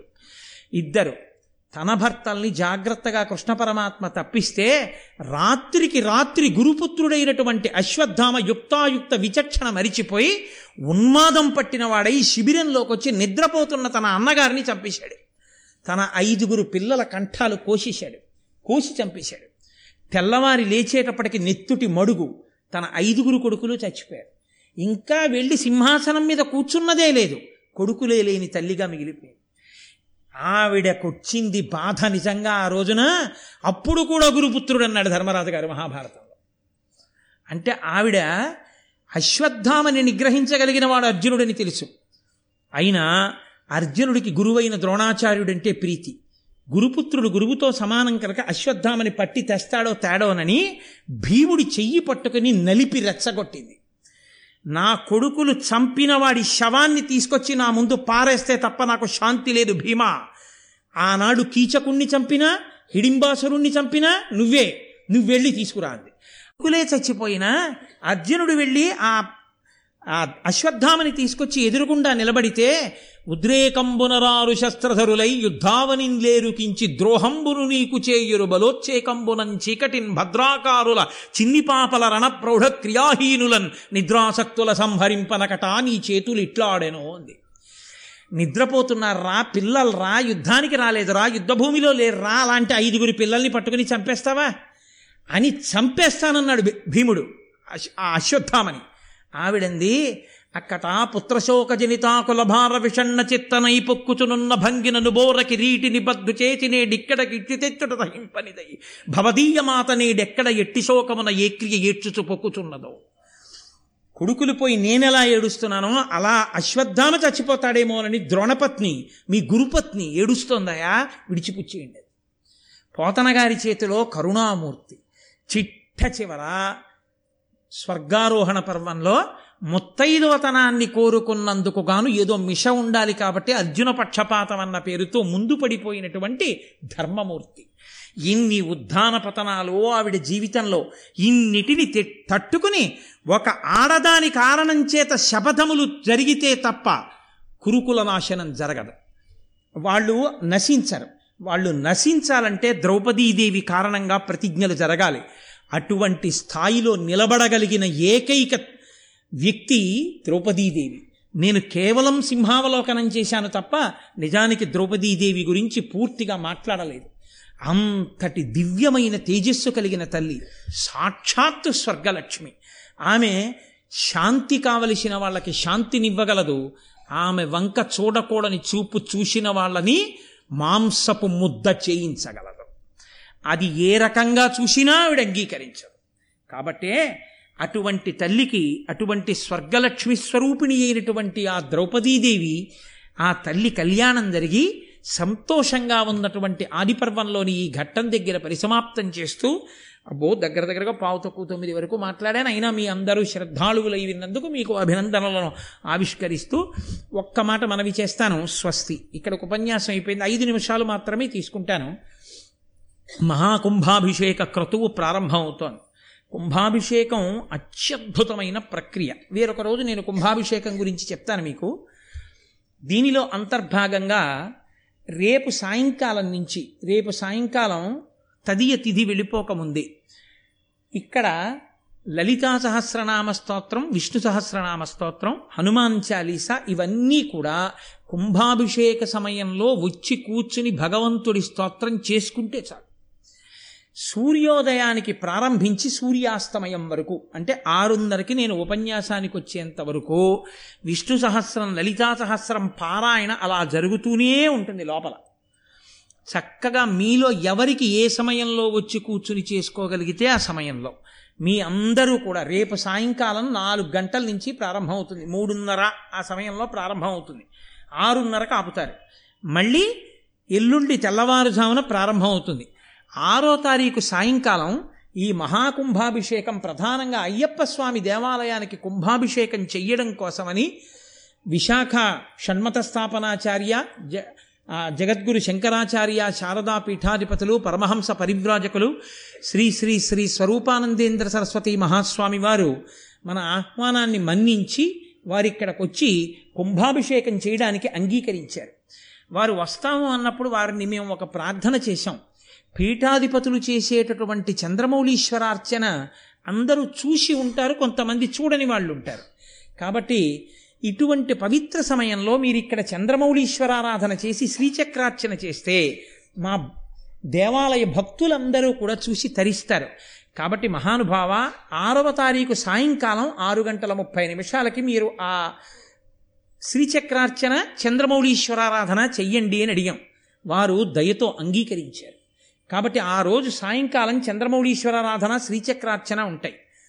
మీ అందరూ ఆరో తారీఖు సాయంకాలం ఆరు గంటల ముప్పై నిమిషాలకి ఆ కార్యక్రమం చూడొచ్చు. ఇక ఏడవ తారీఖు అత్యద్భుతమైనటువంటి మహాకుంభాభిషేకం. ఏకకాలంలో దేవాలయాలన్నిటికీ కూడా కుంభాభిషేకం జరుగుతుంది. ఆ కుంభాభిషేకం అంటే ఏమిటో, దాని గొప్పతనం ఏమిటో, ఆ యాగశాల ఏమిటో, ఈ విషయాల్ని నేను వేరొక రోజున మీకు వివరణ చేస్తాను. కాబట్టి రేపటి నుంచే మీరు సాయంకాలం నాలుగు గంటలకి మూడున్నర ఆ సమయానికి వస్తే పారాయణలో పాల్గొనవచ్చు. అందున అమ్మవారి ప్రతిష్ట జరుగుతూ ఉండగా లలితా సహస్రం చదవడం చాలా మంచిది. కాబట్టి అది ఆరో తారీఖు సాయంకాలం ఆరున్నర వరకు ప్రతిరోజు సూర్యోదయం నుంచి సూర్యాస్తమయం వరకు జరుగుతూనే ఉంటుంది. అలాగా లలితా సహస్రం, విష్ణు సహస్రం, హనుమాన్ చాలీస, అవి ఎవరికి ఎప్పుడు ఖాళీ ఉంటే అప్పుడు వచ్చి కూర్చుని చక్కగా పారాయణ చెప్పచ్చు. నామం చెప్పడానికి అంతకుముందే మీరు స్నానం చేసి ఉంటారు, చెయ్యగలిగితే చేసి రావచ్చు. లేకపోతే ఒక్కసారి నీళ్లు చల్లుకుని అపవిత్ర పవిత్రోవా సర్వావస్థాంగతోపివా యస్మరేత్ పుండరీకాక్షం సబాహ్యాభ్యంతర శుచి పుండరీకాక్ష పుండరీకాక్ష పుండరీకాక్ష అనుకునైనా వచ్చి నామని చెప్పచ్చు. కాబట్టి చక్కగా రేపటి నుంచి మీ అందరూ ఈ కార్యక్రమంలో పాల్గొనండి. మనందరం ఇంకా సంతోషంగా ఇంకా రేపు సాయంకాలం నుంచి మహాకుంభాభిషేకం వైపుకి నడుద్దాం. అదృష్టవశాత్తు ఇవాళ ఇంత పరమపవిత్రమైన రోజు సాయంకాలం ద్రౌపదీ కళ్యాణ ఘట్టాన్ని కూడా విన్నాం. ఇక మీకెవ్వరికీ కూడా పాంచాలి పంచభర్తృక అన్న విషయంలో ద్రౌపదీదేవిని తక్కువ చేసి చూడవలసిన అవసరం లేదన్న విషయాన్ని సుస్పష్టంగా మీ అందరూ పూనికని పొంది అర్థం చేసుకున్నారు అని నేను అనుకుంటున్నాను. ఒకవేళ ఎవరికైనా అలా అర్థమయ్యేటట్టు నేను చెప్పలేకపోతే నేను మన్నింపబడుదునుగాక. మంగళాశాసన పరై మదాచార్య పురోగమై సర్వైశ్య పూర్వైరాచార్యై సత్కృతాయాస్తు మంగళం. మంగళం కోసలేంద్రాయ మహనీయ గుణాత్మనే చక్రవర్తి తనూజాయ సర్వభౌమాయ మంగళం. ఉమాకాంతాయ కాంతాయ కామితార్థప్రదాయినే శ్రీగిరీషాయ దేవాయ మల్లినాథాయ మంగళం. కరచరణకృతం వా కర్మవాక్కాయజం వా శ్రవణనైనజం వా మానసం వాపరాధం విహితమ విహితం వా శ్రమమేత్తక్షమస్వా శివ శివ కరుణాబ్ధే శ్రీ మహాదేవ శంభో. సర్వం శ్రీ ఉమామహేశ్వర పరబ్రహ్మార్పణమస్తు. స్వస్తి.